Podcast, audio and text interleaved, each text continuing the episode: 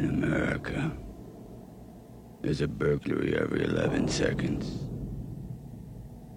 an armed robbery every 65 seconds, a violent crime every 25 seconds, a murder every 24 minutes, and 250 rapes a day.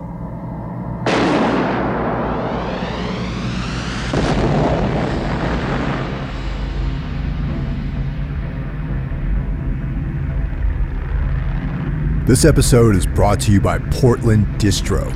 If you love underground music and movies, go to portlanddistro.com for licensed shirts, vinyl, CDs, and more.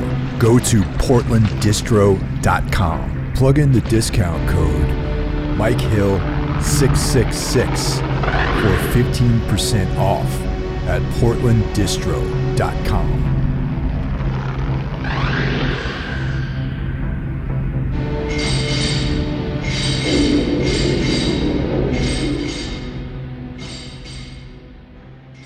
Good day, Ralph. How are you? How's things going?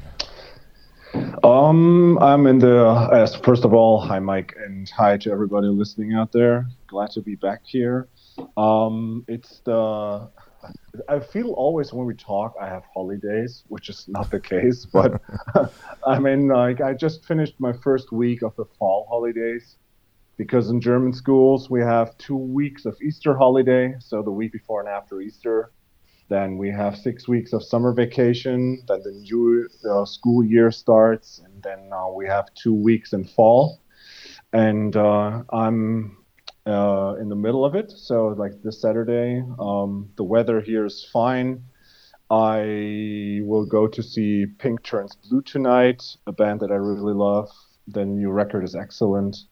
And um, yeah, been watching a lot of movies, and actually, I'm doing okay.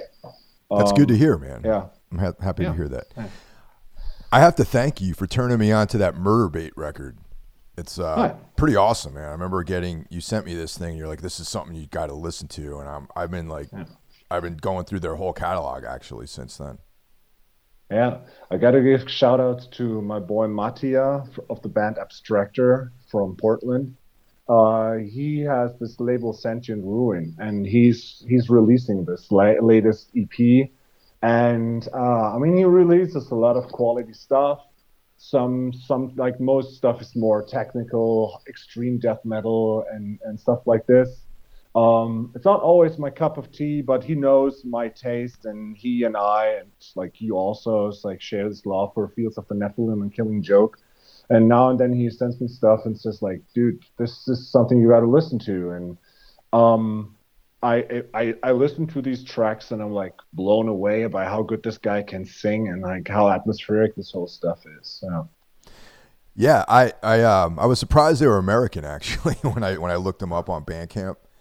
yeah, and um, yeah, it's it's it's real quality stuff. And and uh, anyone out there who uh, is into like you know dark sort of rock music, definitely check out Murder Bait. And uh, I I went back and I on Bandcamp and I picked up a bunch of their stuff. And uh, it's funny, like yeah, definitely Fields of the Nephilim. But the vocals, there's also this. Uh, do you remember a band called The Church from the '80s? of, of course, man. Yeah, Yeah, I can hear a Starfish. l- little bit of that too in there. yeah, but they're way darker and Yeah. way more way more uh, melancholic than, than than the Church. But the Church were a great band. Yeah. Yeah, yeah, definitely. Dude, but I, I just I don't know if I if I, I if I told you about this, but have you seen the tour announcement of what will happen in the fall of next year in the states? No. The Mission Oh. will go on tour with the Chameleons and Theater of Hate. Oh wow, Billy Duffy's uh, former band before the Cult. Theater Yes. Yeah. Dude, and they will like they will do like I think 30 shows or something. And I think the last one is in New York, and it's it's close to Halloween from what I recall. Oh wow. So, uh, so I, I want to check out if I can make it out there by that time next year, and we could go to that show or something. Oh, count me in for sure, man. I, I'm 100. percent And you know, maybe, maybe next year's Halloween will be a lot better than this year's Halloween. So, so yeah, Yeah. that's uh, I'm I, I like the mission a lot, man. That band was really cool from you know, way back. Yes, that's like I want to like all these three bands are pretty much the essence of what I like why I started uh, Ropes of Night and uh, like it's always an inspiration to listen to the Mission. They've got such a big catalog and every record has at least like three major hits and they're totally underrated. And I mean the guy was in Sisters of Mercy as well and. Uh, so yeah, that should be a great tour. And the Chameleons, I've you know, like they're one of my favorite bands, and I've seen them like four times now, and they're just always amazing live. Yeah. There was an interesting thing that happened with uh, some of those British bands in the '80s, where um, when the Guns N' Roses "Appetite for Destruction" record came out, I feel mm. like a lot of those kind of uh, post-punk, uh, you know, gothic rock bands suddenly wanted to do like like heavy metal, uh, yeah, hard rock yeah. music. You know, I mean, the cult. Who knows? Who knows if they took a cue from? You know, I don't. I know that Electric came out around that time and and uh, in Yeah. '87. You know, but. I remember seeing um, this band called Balaam and the Angel in uh, probably about '87, and it had the guitar player from the Mission was playing with them. Can't remember his name. They had gone really deep into the uh, rock and roll LA like look, you know, like guitar player I had like leather pants and a cowboy hat, like no shirt, and he was like trying to rip these like pentatonic blues solos and stuff like that. Yeah. And uh, some of it worked, some of it didn't, you know. Yeah. Yeah. Yeah, it's it's um there I I'm you know like I'm a I'm I'm not a, I'm a guitar nerd to some degrees. Like I don't collect guitars. I'm really pragmatic. I only have the guitars that I really need for my bands. And uh, now with Ultha Forever, I've been playing the the Lucille, like the the Gibson 335 one, Right. and I had to had to have it because Michael Gira has one, and I knew like if he can play it, it can go super loud. And I'm a tall guy, so I need a big guitar. So this has been like the Ultha guitar ever since, and I love it. And now for ropes, like it's always I've already gone like this band is two years old. I've already gone through five guitars, Oh, wow. like tr- trying them out, feeling not feeling it, selling them again. And um, yeah, man, the guitar I'm totally obsessed with is Billy Duffy's Black Falcon, like the Gretsch guitar, Yeah. and and it's super expensive. You can't get like I can't afford it. Like with European prices, just way too expensive. I got like the next best thing, which is the Chet Atkins, and I'm super happy with this now. I sold the Rickenbacker I got a while back. Um, but like in research for for that, like Billy Duffy's on Instagram and he's active and he's always posting pictures for Falcon Friday. And he's like he posted a bunch of videos and there's also like interviews with him and Ian Astbury. And there was a bit about like how they decided not to be a post-punk band anymore, that they wanted to enter the rock realm. And that's when he also changed guitars. He started playing Les Pauls and solid body guitars. And it kind of lost me at that point. Yeah. And um, I mean, he always posts like these old pictures, and if you look at them as like the cult or like the death cult, they look fucking cool. And then they turn into this glam rock band. Yeah. And it's just atrocious, and most bands fumble with that. Yeah, I mean, I, I thought that Electric was pretty cool, you know. Um, Yeah. But they're my favorite cult material is Love and you know the Death Cult and that kind of stuff. Yeah. uh, you know, Dreamtime, like all that stuff is their Yeah. that's their strength, really.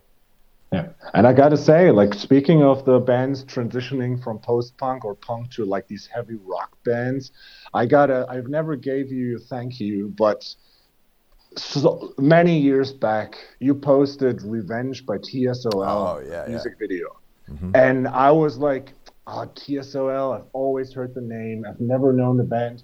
Well, I guess there was just, just a random punk band, and then I played this video, and it was like this acoustic guitar and them looking fucking cool, like with their mo- motorcycle gang kind of look. And I'm like, oh wow, I got to check out this record. And like this record, Revenge, and the one before that, um, Change Today. Changed today, yeah. That, dude, they're excellent. And I'm like, I like the old stuff with the old singer now, like going back at it, but it's like regular punk. But these two are like perfect at what they are, like this more punkish post punk, But then after that, they became a complete rock band, and I don't know. It's Yeah, just not. in- I have that record too. the um, the, it's called Mm. like like Hit and Run or something like that, and they got teased Correct, out hair correct, and correct. and uh, it's like all right, like very like L.A. you know heavy metal late '80s kind of thing, and um, yeah. Yeah. it's that record's terrible, but. I, I'm partial to the Jack Grisham era, like the early, like Code Blue, you know, Weathered Statues, Mm. Which has like, it's like to me, not as good, but similar to Samhain, where it's like, okay, it's punk, but it's like very dark and gothic sounding. Yeah. Um, you know, and they definitely had some very typical hardcore, like early hardcore songs. And um, but Revenge was like, man, Revenge and Change Today were, in my mind, kind of like unsung classics because uh, no one liked those records because they were just like, oh yeah, we like Jack Grisham, you know, and Yeah. but yeah, that song Revenge and that entire album is just so. It's almost like a Gun Club record, really. It's very Yes. Dark, yeah. and it has this like dark American, like like kind of rockabilly vibe to it, which is so good. Yeah.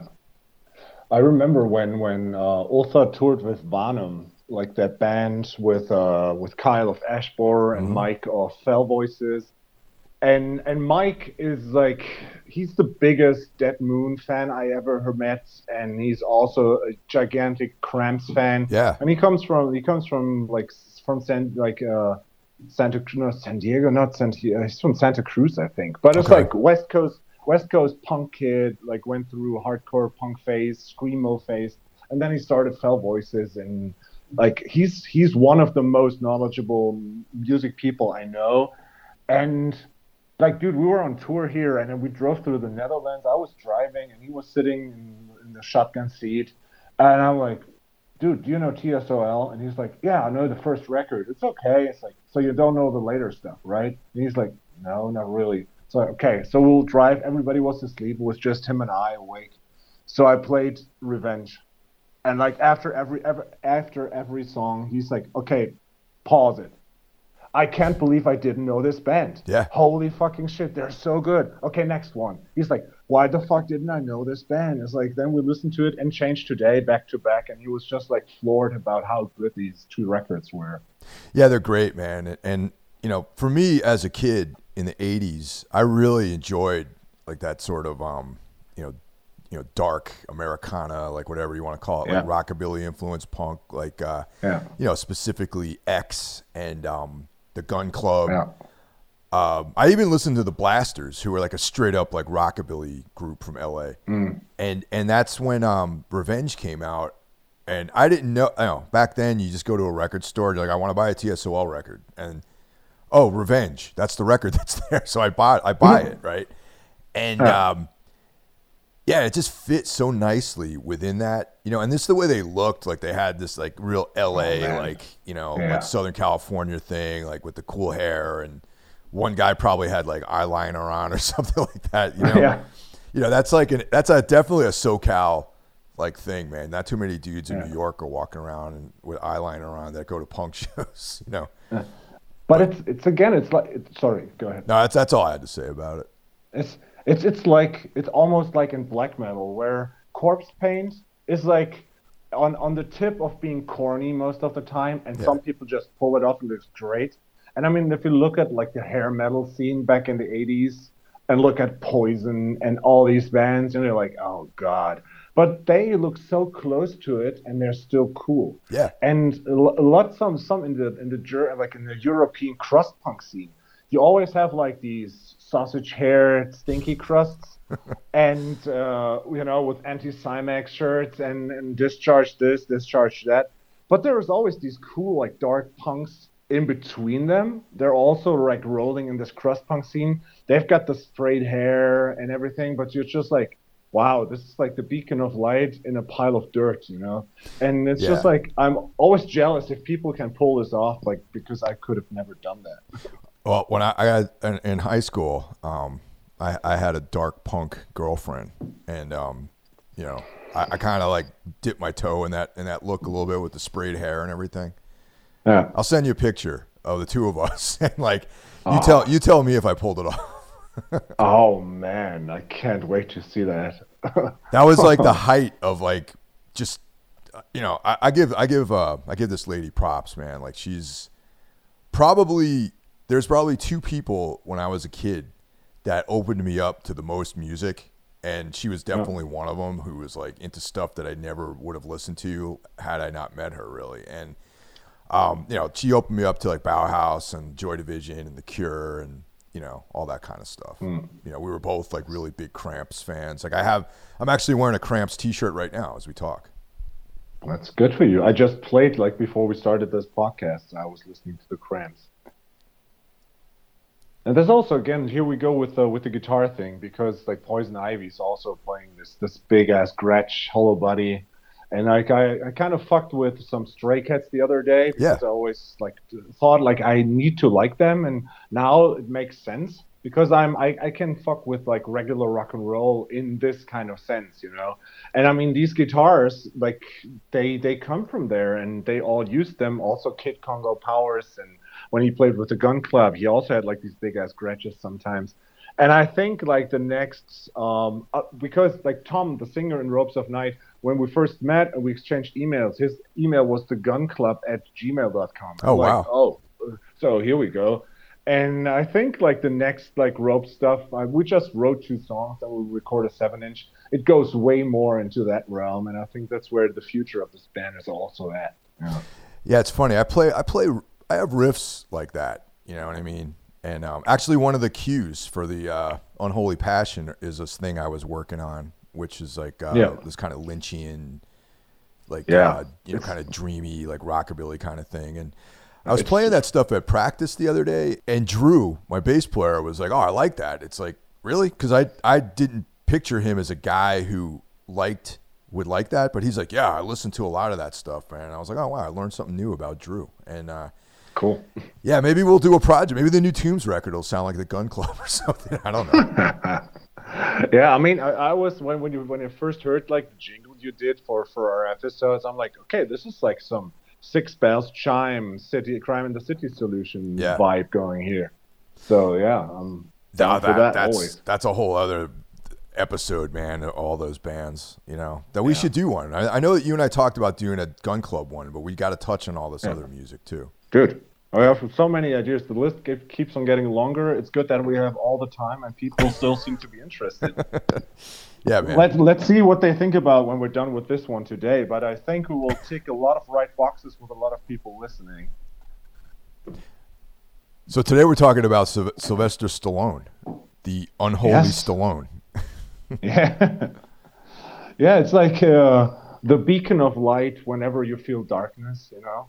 It's just like i don't know like i had the idea to talk about this when i was like feeling really down and you know like everybody has their rituals when they're feeling down to go back up. And for me it was never drugs. For me it was always good food and good movies. And like going back to some of these 80s and 90s Stallone movies is always a safe bet to feel better afterwards.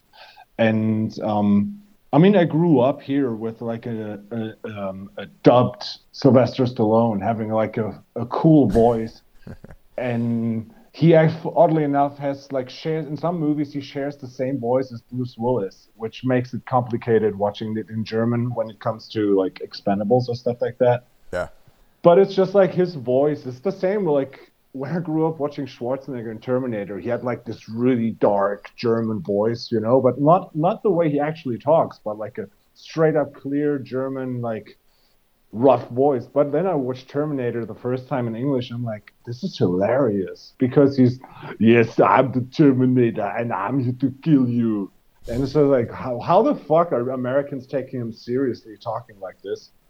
But Stallone, he's God, dude, he's got such a cool fucking voice which yeah no, that, that's funny. that bring, uh, i guess i guess in europe that's an exotic voice like this kind of like italian american guido like uh, yo you know like that. That's like hey, uh, you know not probably you don't hear too many of those accents over in europe really.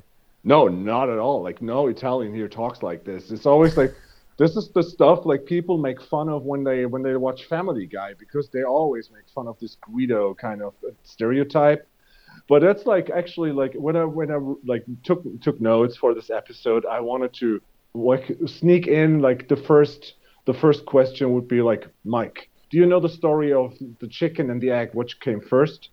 Of course. And I'm like, it's yeah, it's like, yeah. yeah, and like my my proverb question for this is: Was there Guidos before Sylvester Stallone, or was Sylvester Stallone the first Guido?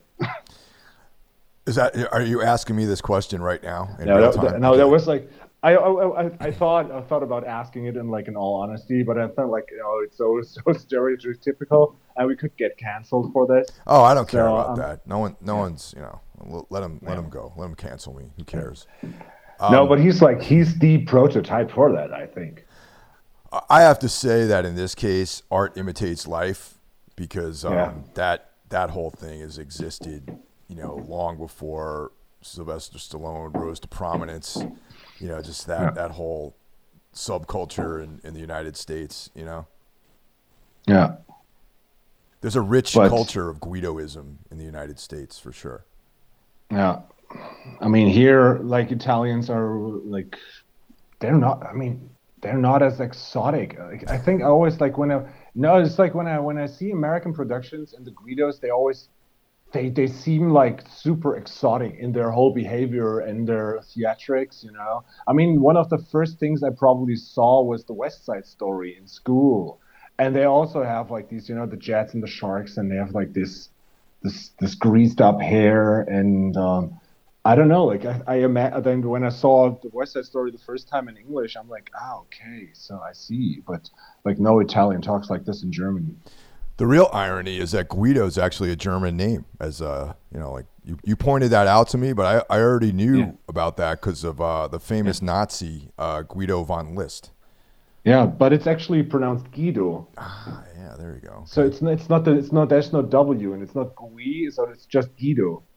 Yeah, and uh, um, that oh, that was I remember I asked you about this. It's like okay, so I heard you and, and Mike or my, you and Jeff like at Necro use that word. I'm like, how the fuck do you spell it? And the first thing came to mind because there's an in the in episode four, like the very first Star Wars, when when Han Solo blasts this one bounty hunter in the cantina, the green one, he's called Greedo. It's G R E E D O. Oh, mm-hmm. So it's just like I'm like, is this like are they referring to Greedo? And it's like no. And then you wrote it. I'm like, okay, this is the German first name Guido. So yeah, funny. So I, I love all the different subtleties, even though you and I are both speaking English. Uh, you know, just the the weird colloquialisms that happen that that make Yeah. things like unusual and peculiar. You know. Yeah, and for us here, it's always. I mean, we like all of my friends. We all grew up. I mean, English is a, is a foreign language to us, and we all grow up with English music. And then uh, I remember, like when we were kids, and like I said in my point of entry episode over at Metal Matters, that the very first music thing I ever had was "Bad" by Michael Jackson. I think like in '98, uh, '89. Um, and it's just, just like I remember like sit, sitting at home listening to it and imitating the sounds that I heard. You know, like I I couldn't really like I think like if you when you listen to Michael Jackson when you're an American kid, you understand these words because it's the language you hear all the time. Yeah. But for me, that was something I didn't understand. So I mi- imitated the sounds. And I think to this day, like a lot of people just hear American words or English words and they don't know how to spell them. And they don't know how to actually understand what they mean. Yeah. Yeah, that's that's cool. All right, man. So, uh, So- you know the the the prolific career of uh, Sylvester, unholy Syl- Sylvester Stallone. You mean Michael Sylvester Gardenzio Stallone? Born July 6, 1946. That fucking dude is 75 years old, still hitting the gym and doing Expendables 4 and looking great at it. Dude, that guy. Not only is he hitting the gym, he's like jumping off of like rooftops and and like you know smacking people around and stuff like that. He looks he's Yeah. great. You know. Yeah, dude. So let me let me jump in with 66 to 32. So he's listed as main character roles or like talking roles because later on he's in a lot of animated stuff where he just lent the voice. Like for example in the new Suicide Squad where, where he's the shark guy and that was awesome. Um, 66 listings as an actor and I've seen 32 of the movies. Yeah. Wow. That's uh a hardworking guy right there. Dude. And this is not. I mean, there's a lot of more stuff on there where he's not listed. The first where he's credited as an actual actor was in the party at Kitty and Studs, where he plays Stud, which is awesome. 1970. Um, yeah, it's uh, there's so much good stuff, man. When I when I printed out this list, I'm like, holy shit, he had he did so many great movies, and um, yeah, I'm I'm I like I have on my list now five movies I need to watch, and the first one is the one where he uh, actually got his first kudos for, and I bet you've known it because did you ever live in Flatbush? No, but uh, someone that I used to see regularly um, lives lived ne- the two two neighborhoods over from Flatbush. Yeah. Okay, because I I knew the name, but I've never heard of the Lords of Flatbush. You know what, man? I, I have that noted here as something to to mention to you that because that that's that's actually a, a great movie for sure. dude i i i just have you ever watched the trailer i'm like i i dude it's so good i i started i, I actually have it open and i wanted to play it like on this episode because it's just so hilarious it's so so 70s it's like okay what do we need to do we need to like have a song that introduces all the things about this movie is it cool if i play it for a minute Yeah, go ahead. all right Hey kids, the next song is dedicated to Butchie, Chico, Rippy, Stanley, Franny, and Eddie, the stars of the new movie, The Lords of Flatbush. Do, do, do, do. The Lords of Flatbush is a movie. Do, do, do, do. About how life was in the 50s. A black leather jacket, a rumble or two, and a girl. enough Oh, that's yeah. so that's so cool It's like a it's like an R. Kelly song kind of, except he's not talking about like like abusing women or anything like that. Like you know how like R. Pissing on their Kelly's music is like very literal, very you know. Okay, Yeah, I yeah. did this, I did that. That's what this this Yeah. uh, jingle is all about, man. Yeah, dude. I, I'm. I mean, I, I assume you've seen that one, and you, you said it's great. I've It's, seen it uh, multiple times, man. Multiple Okay. times. Yeah. Dude, what's this? What's this on? Like, did was it made because it was on the hype of Happy Days? Because I mean, there's Hen- has Henry Winkler in it, and he still looks like the Fonz. And I mean, he was like the prolific cool guy, and Stallone next to him, like four guys in leather jackets with the greased up hair that just looks so cool. Yeah, this came out in '74, so Yeah. uh, at least in the United States, like that, there was this big interest in the the 1950s that was like American graffiti, uh, Grease. Um, I don't know if the dates line up exactly, but uh, yeah, and Happy Days. I'm not sure when Yeah. Happy Days was on the air though. It started. It started in 1970. I looked it up because Okay. that's what I was wondering. So it must have been a hype, and I think if there's one, like, there's a bunch of characters from American shows that like made their way into European, you know, like household household names. But this A, and this is just like the look and the Fonz. That was like the one of the things people even here know. Yeah. So it turns out American Graffiti was 1973, and that was like a, a pretty huge movie. And uh, that, un- but that one took place in California though. That took in like Okay. that took place in like Bakersfield or something like that. And um, so yeah, there was like uh, early 70s this interest in um, you know in, in the 1950s and and that whole cultural thing with greasers and so yeah, it made sense that a movie like this came out. And um, what's interesting about it is, and I highly recommend you see this film, is my dad, who you know he's like you know Stallone's age basically. So he uh, was a guy who was actively you know in in the fifties. You know, he was like a, a tough guy. You know, he was like grew up in the Bronx. He was in a gang. You know, he ended up going to the Navy, like that kind of thing. Oh man. And um, he was actually telling me when we've watched this movie many times, and um, I probably rented it on VHS or something. And some of the stuff, like Flatbush is in Brooklyn, but some of the gangs were, were actual the names were ga- actual gangs, but but they were from all over New York City. It wasn't like Okay. like the Baldies apparently were a gang in the Bronx, not in Brooklyn. You know. Mm-hmm, It seems like everyone was in a gang back then. Like you kind of had to be in a gang in the fifties. It seems like. Yeah. It's, it's like in, in wrestling nowadays, everybody has to have a stable. There's no like singular person. Everybody has like their own gang. So like if you get beaten up, the others save you. It's it's kind of weird right now. But yeah, I mean this yeah, this movie looks like something I really would enjoy. you know. Speaking of wrestling, I Oh, don't yeah. know if you're aware, he has a movie that came out in '78 called Paradise Alley. Let me see. Yeah, I've seen I have it on my list, but I haven't seen it. where it's uh a, he's like a pro wrestling promoter. Oh, really? Yeah, Oh, yeah. So that one definitely move that one up on your your priority list there. All right, gotta gotta add it to the list. Your your list of action big- items. Yeah. Oh, oh man, there's a lot of that on there. It's like, um, I mean, you're you're you're knowledgeable when it comes to this. When did Stephen King start writing his stuff? Was it in the 70s already, or Yeah. did he start later? Yeah, he, he was Because- definitely the 70s. Because the first part of it, like the the story of the kids, also plays in the 50s. Because like when I saw that trailer, like this this this uh, I think it's Bauer, like John Bauer, Stephen Bauer, like the the the mean guy, the bully Yeah. in the in the like the original like the Tim Curry uh, It movie, the only It movie that matters. Um, he also had like this greased up look, you know, blue jeans, white shirt. Um, also Stand by Me, same time, and uh, yeah. So I thought like maybe maybe he grew up in that time and started writing about this as well.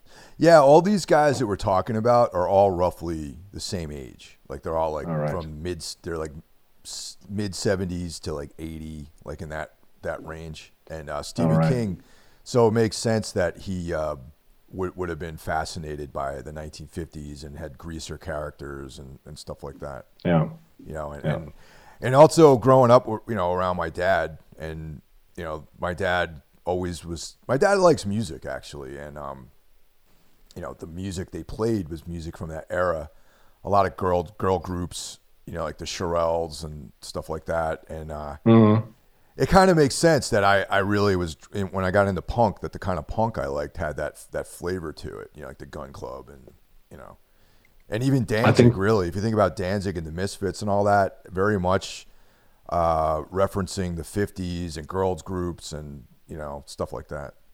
And and the man himself, Roy Orbison. Oh, dude, yeah, hundred. My that's huge, huge. I remember growing up hearing Roy Orbison and being like, you know, always loving his voice, and you know, I hadn't, I hadn't been beaten down by life uh, at that point when I was like seven, you know, so, so I couldn't really relate to, um, you know, the heartache aspect of Roy Orbison, but that came much later. Oh. Yeah, it's like uh, I've been I've been on a huge Americana stroll in the recent times. Like a lot of replacements, later stuff. Tom Petty, Ryan Adams, also like early Woven Hand and 16 horsepower, and um, I I found like in a, in a second hand bin I found the Traveling Wilburys records. Oh yeah, and it's just like I, I, I remember that I saw the video with like this all-star gang, and back then I just recognized Tom Petty and uh, and and Roy Orbison because my dad is like one of the few cool things my dad was listening to was Roy Orbison, and I got these records and they're great. Yeah, they're really Oh, good. So good, man. Really funny thing about Europeans and, and Americana. It's uh back way back when Anodyne toured Europe. We played a show in the Netherlands and uh it was at some weird venue where there was all these like hardcore style bands and you know emo bands playing and we were on that bill and then that had to be over by a certain time and then there was like some big local uh rockabilly group that played they had a show after the show we did. Okay. right? So it was like these like dutch greaser guys. Like they had like the stand the stand up bass and uh there's a trio.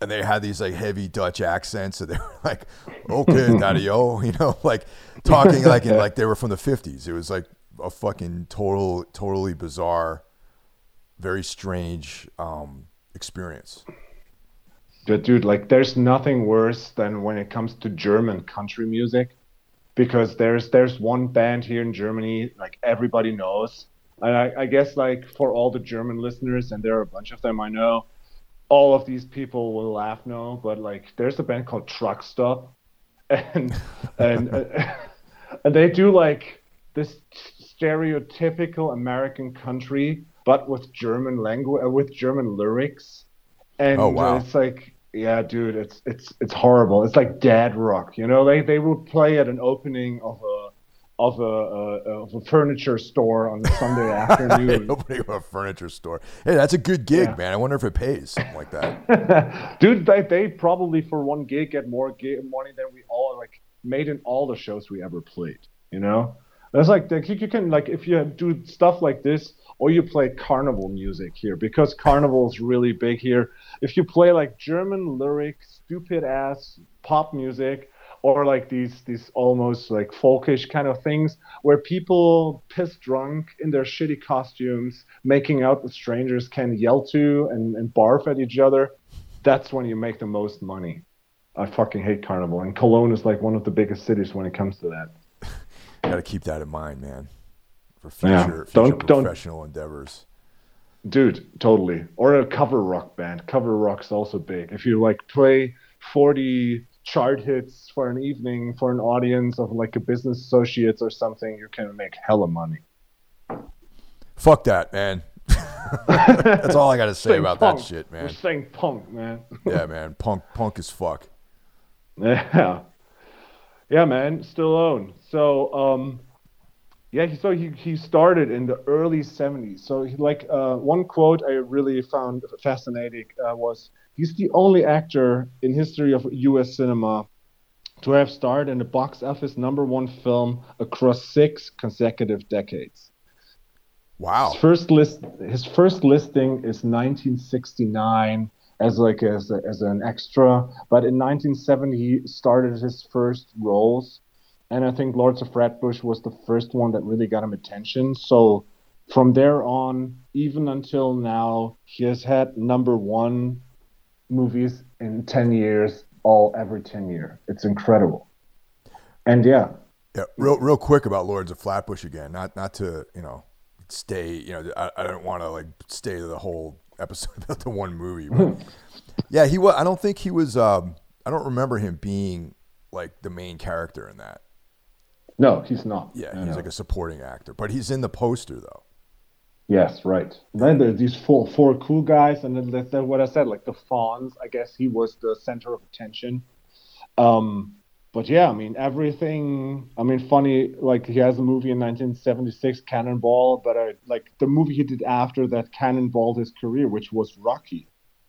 And yeah, he's like he wrote like he's actor and screenwriter. Like he was nominated for an Oscar the year after for this movie. So this guy just came, saw, and conquered. Like he's the epitome of the American dream, I would say.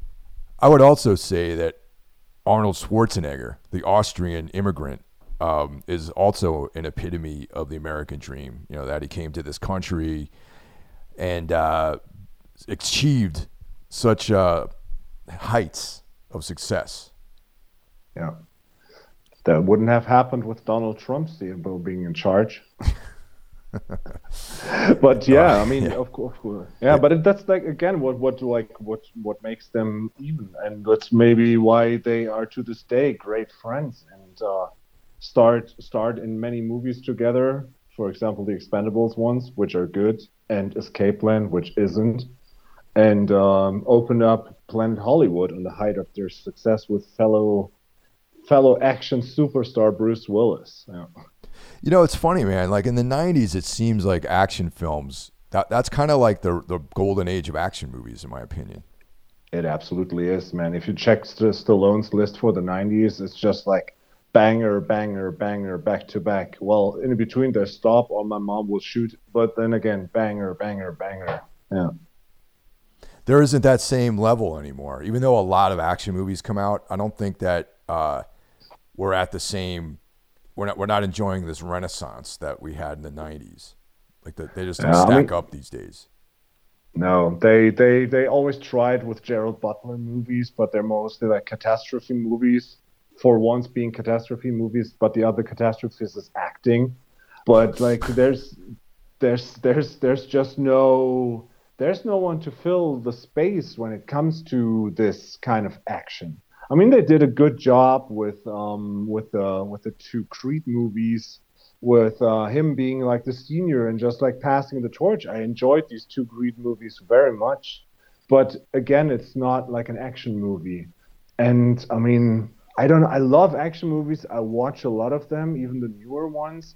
There are some of them that I really enjoy, but uh, like n- there's not this this thing with um, with like having this major action movie star who's connected to this like acting in these kind of movies. I mean, there's I don't know. Have you seen Sicario one and two?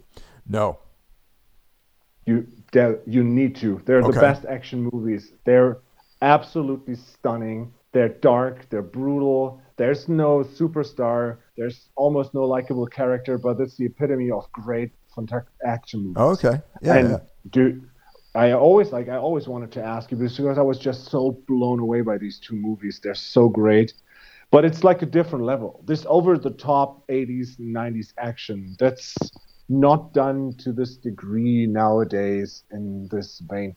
They're trying to pass the torch. I mean, there was Die Hard 5 where he and his son, like his son is an adult now. And I thought I think they tried to pass the torch, but that already didn't work.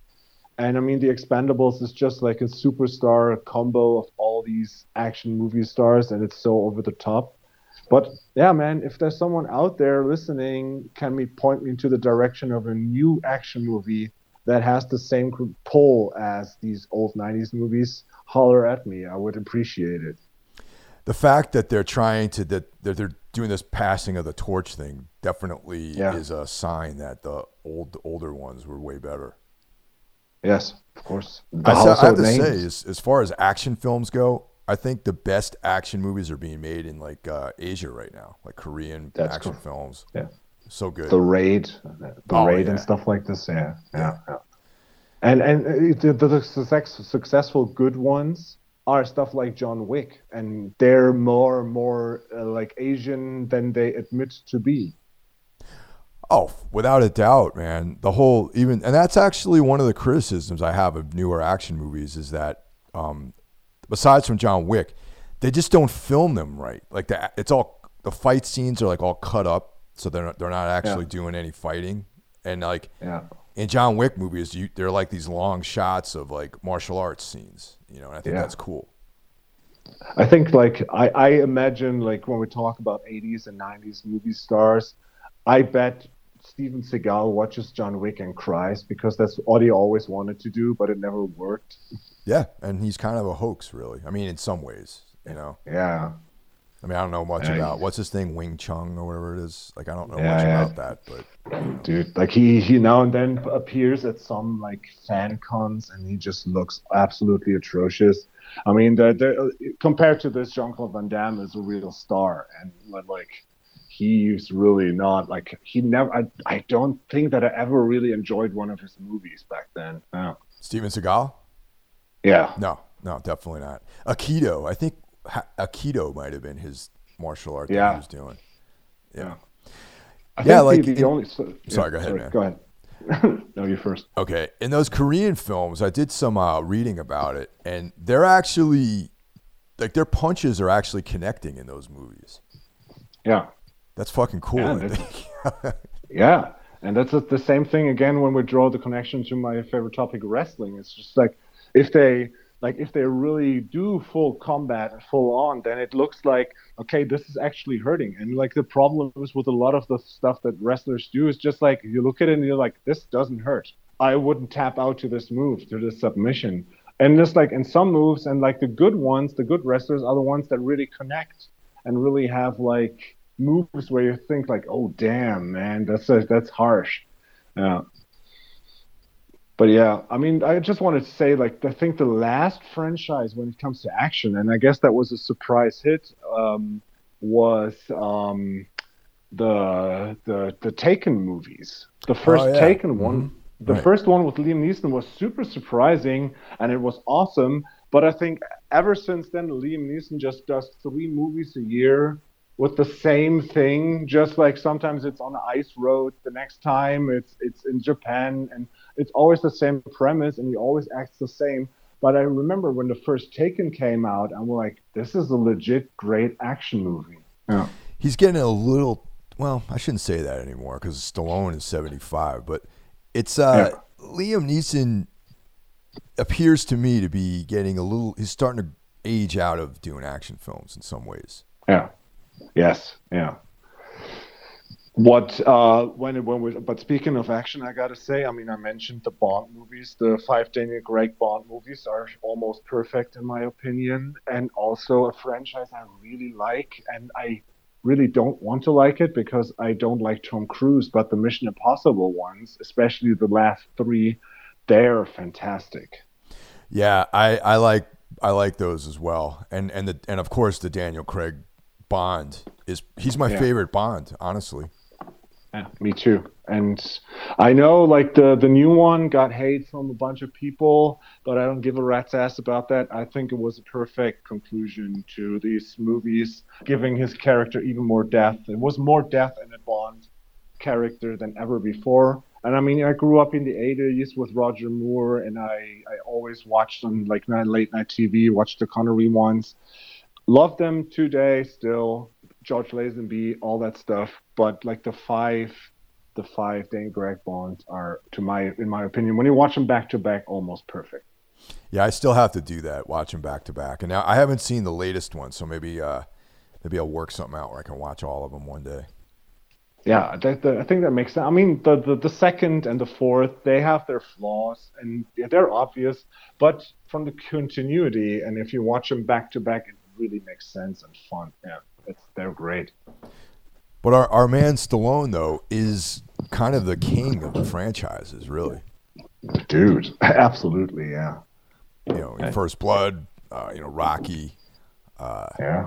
One of the, one of the most uh, fascinating things about Stallone is the story with of Rocky, really, the Rocky franchise. You know, he Yeah. he wrote it. He was an unknown when he his management when he's like, I have to star in this movie, and uh, apparently it took him almost like ten years to have that film to actually have the movie filmed and produced. You know, and they're they're still holding up. Um, so and like I think through Creed, they're doing a good job of making the younger people interested in it. And I already thought that Balboa, which came out in 2006, what I mean that was the first attempt to revitalize this franchise, and I already liked that one. And the two Creed movies, they're just also really good. And my kids in school uh, always ask me like, "Have you seen them? Have you seen them?" Because I do, I do like um, two months uh, lessons uh, on on film music in the tenth grade, and so we always talk about like in franchises how much the music affects them. And for them, it's always "Eye of the Tiger." That's Rocky. It's like this is not Rocky. It's Rocky Three. Uh, but like the actual the actual jingle, and then I play it's like, oh yeah, this is always in the movie. So I'm like, yeah, see, that's that's what the title like title theme technique is that you have like a melody that connects with the audience and spawns like this interest in watching the next part. And it's almost never been done better than in Rocky, I think. Or yeah, Yeah, I uh, I've only seen Rocky one through five. Okay, I I, Yeah. I have to admit that I haven't watched Balboa. do it. Okay. You won't regret it. It's it's good. It's an interesting approach, and then the two Creed movies, it's they're also they're really good. They're mod they're really what what the best you could do out of this old franchise to make it appealing to new audiences, and having like Stallone in them as sort of a, like a, a backing to make it legit. It worked better than in Die Hard Five. Yeah, I, I, I didn't even I tapped out with Die Die Hard after like the first two. Oh, the third one is amazing, dude. I love the third one. That's with Jer- Jeremy Irons in New York, and it's it's like a buddy action movie because it has Samuel L. Jackson in it. But the third one was is hands down still one of my favorites in the whole action movie franchise thing. it's really good. After that, four and five, total trash. The first two Rockies, Rocky one and two, are definitely uh, those are my favorites. Okay, because they, Yep. they have like um, like I'm not going to say they're realistic, but there's like a, you know, it seems more based in reality. And then Yeah. the other three, four, and five are like obviously going into flights of fancy, and um, but are still fun though. Like with Clubber, Clubber And, uh, Lang, Mr. T, Yeah. and Rocky Three. You know, Drago. You know, it's awesome. Yeah. I, I still like in the in the fifth one where he's like the cocky rich prick that has to like land on his face to to like go back to the ground and start over again. I think that was a cool approach.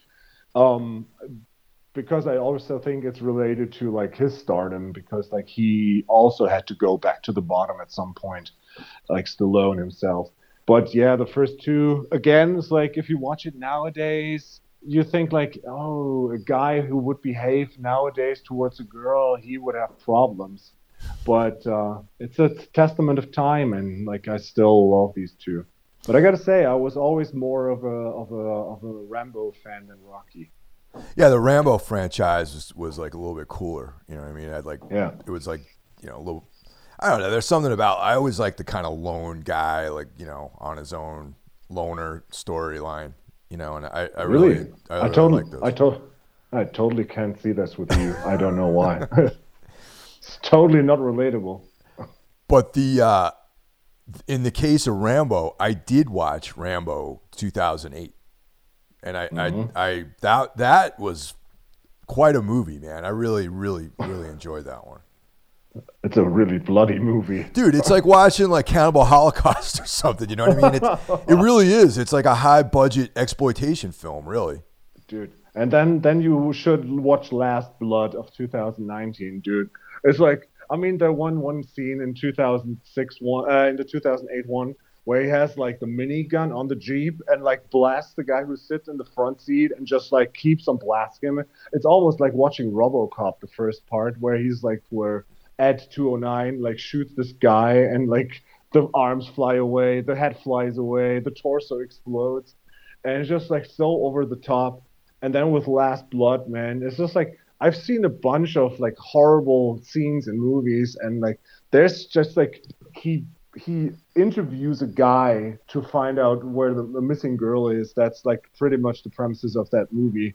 And like when the guy doesn't talk, he just I, I don't know like I, I think it's, it's not the cheekbone. It's like there's these two bones at, at your chest at the top, which are like kind of like going to your shoulders. Oh, the clavicle You know, the ones or, you- or uh, Yeah. collar, collarbones. Yeah. yeah, and he just like he he uses his hand and just like slams into it. Like his his his fingers penetrate the flesh, and he just breaks out the left left of these bones of the guy. I'm like in the cinema, I'm like, oh my fucking god, ah!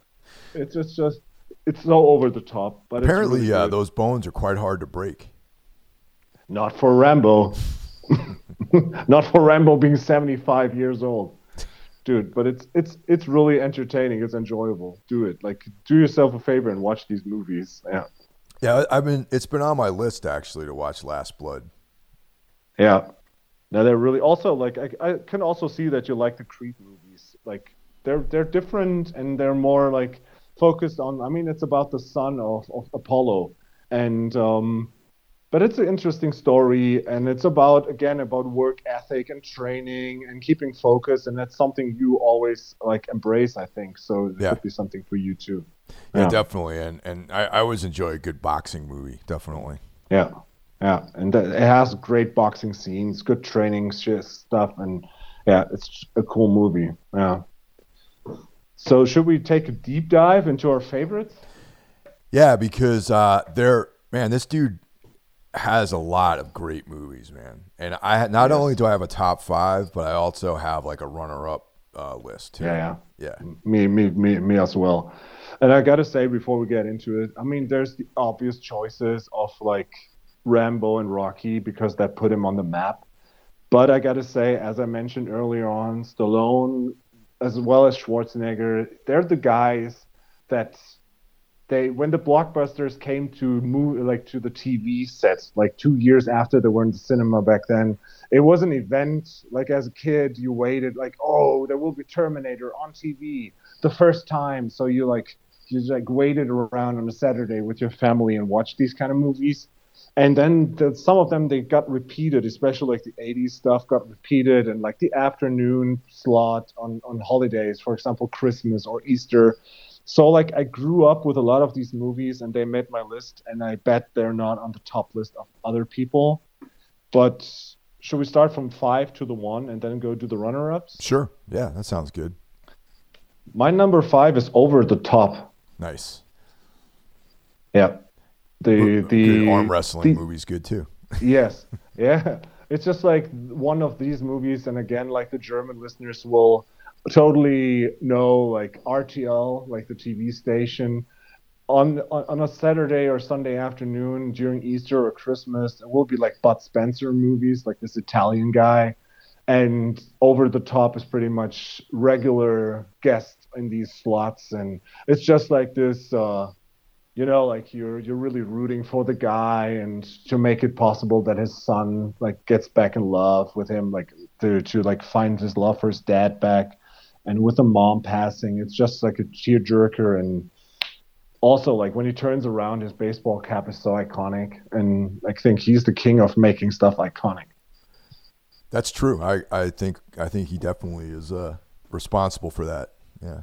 yeah My number five is Nighthawks from 1981. 1981 Have you seen that? Haven't- no i haven't Dude, it's, uh. Stars. He- He co-stars with Billy Dee Williams in this movie. oh oh wow nice Yeah. okay And you know, in '81, Billy Dee Williams was like still a, a pretty major star off of you know Star Yeah. Wars and all that. And uh, Lindsay Wagner, the Bionic Woman, was also in that. oh hi And Cool, it's like she's a hot. you know gritty New York City uh, crime film.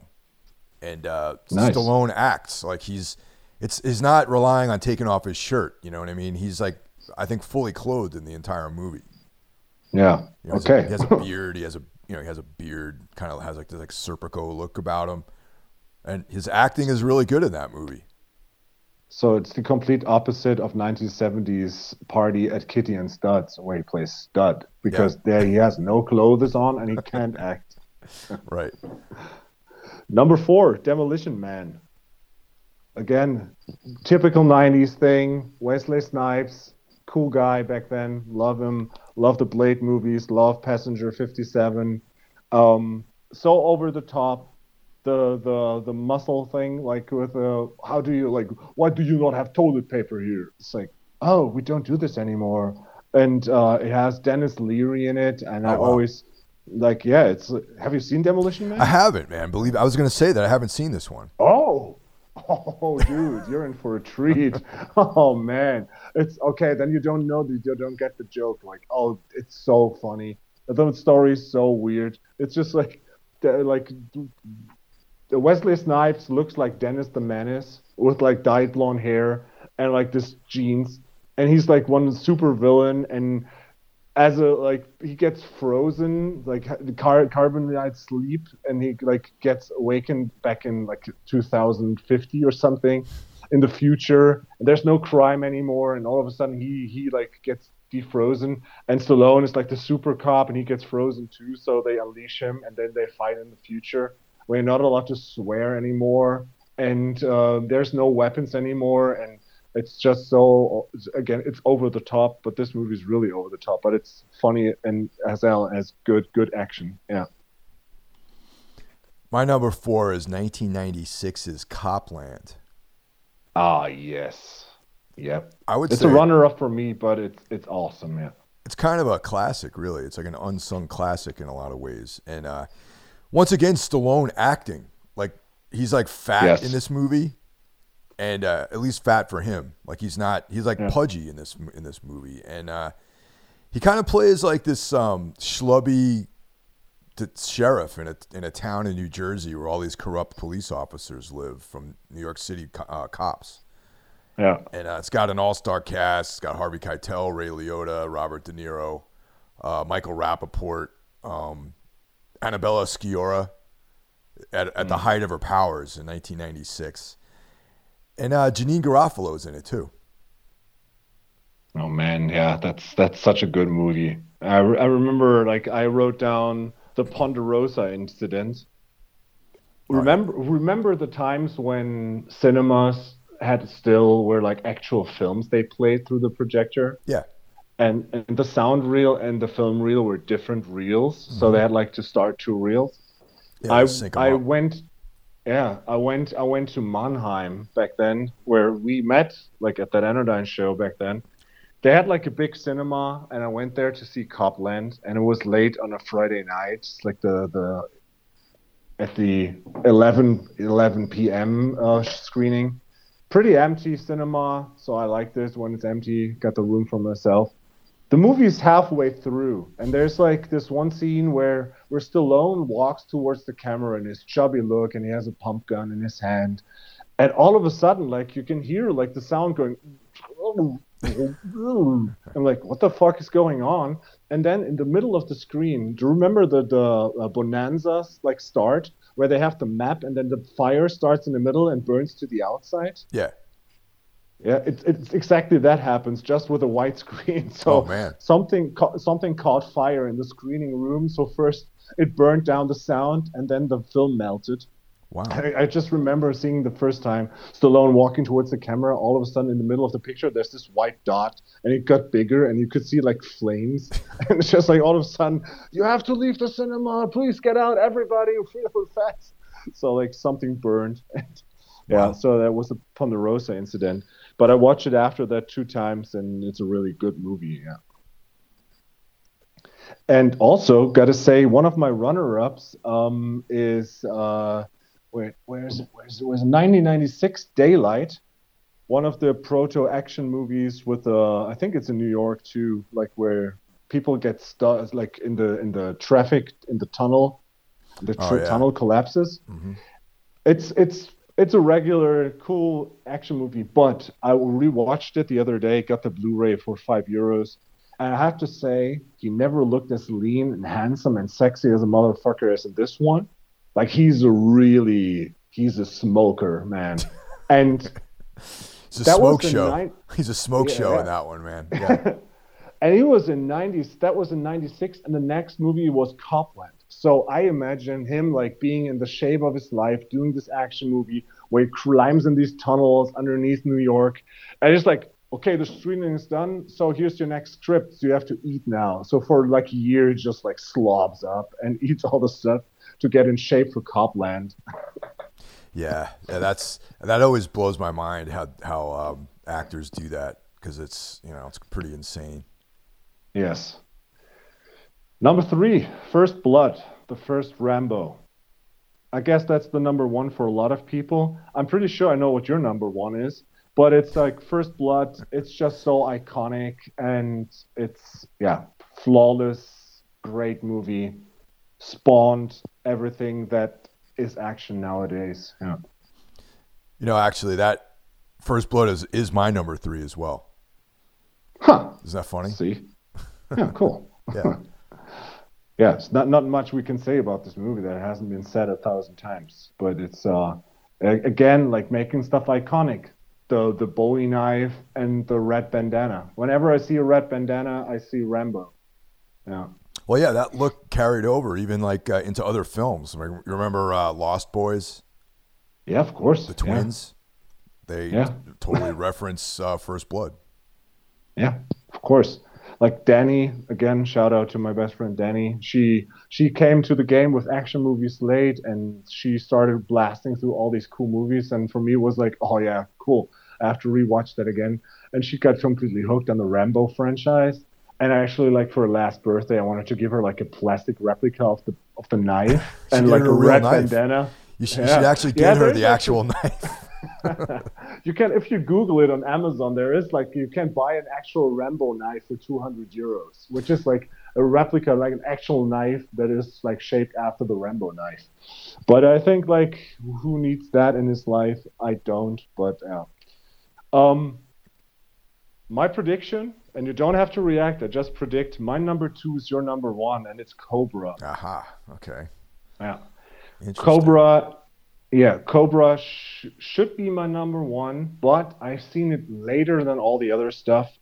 It's Stallone at his very coolest. I mean, slicing pizza again with a Rambo knife, and no, it's even the one where one that has also has like the uh, the brass knuckles like attached to it. It's even cooler.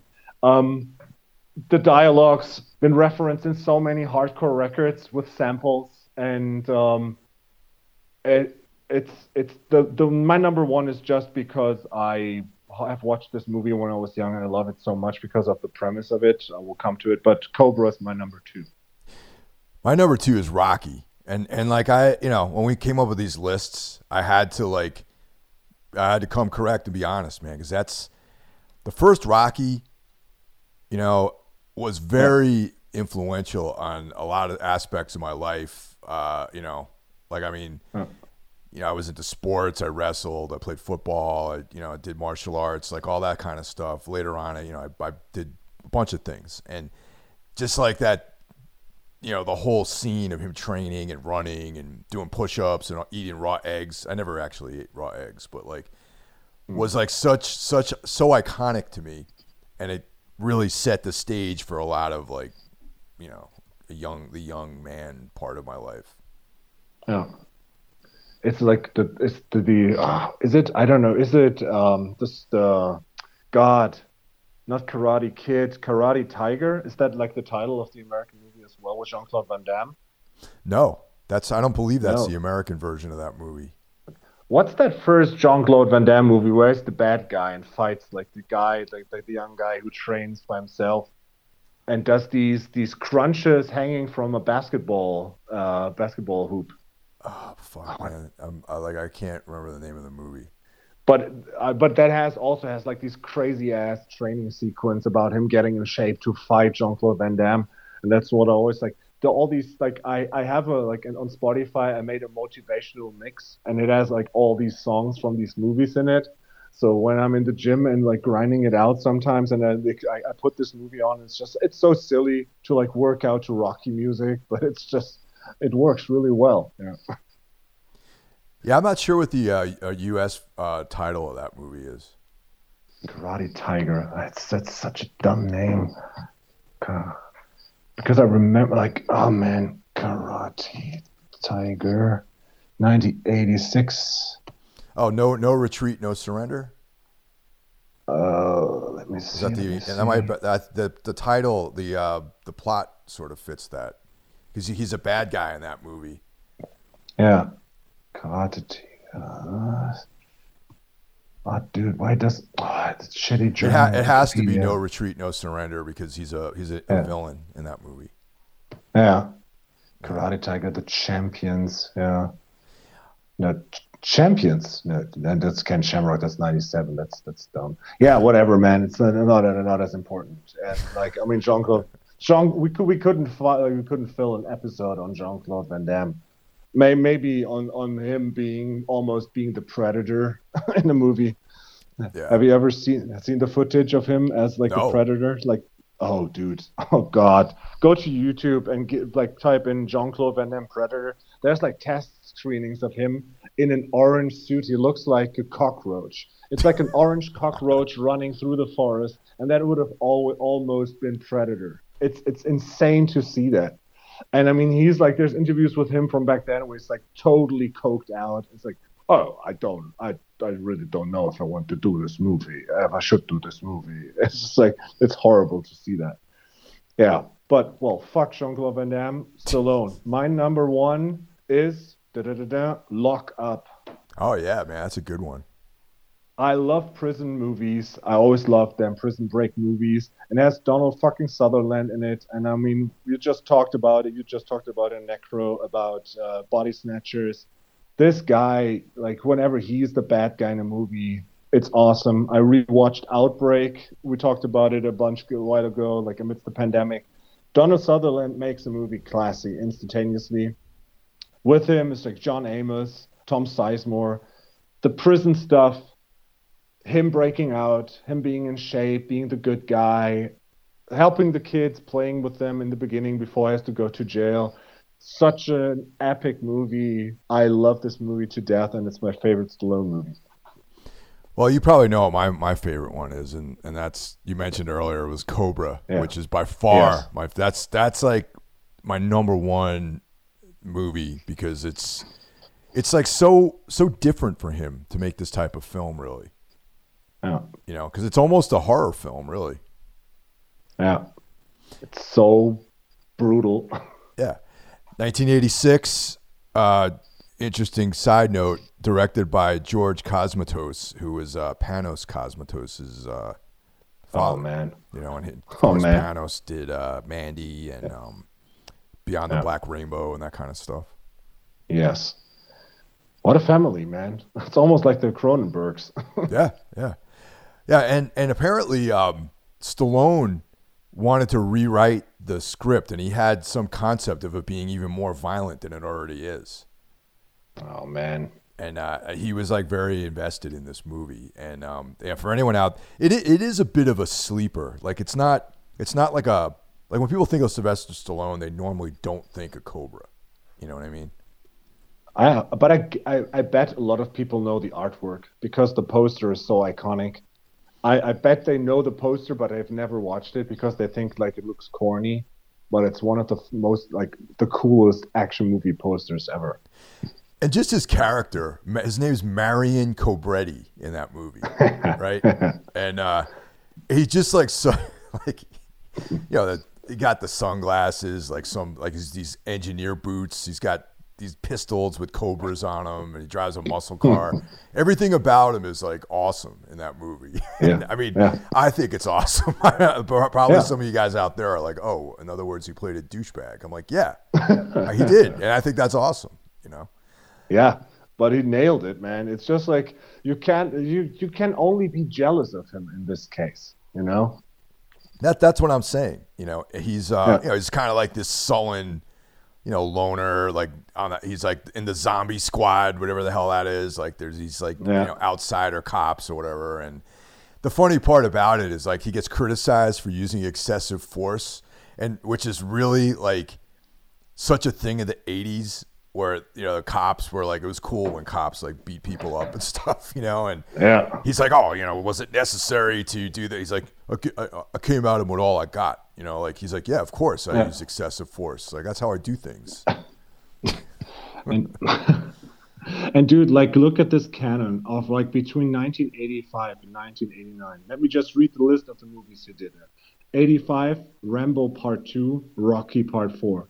86 Cobra. 87 Over the Top. 88 Rambo 3. 89 Lockup, Tango and Cash. 1990 Rocky 5. That's like that's his back-to-back movie catalog in 5 years.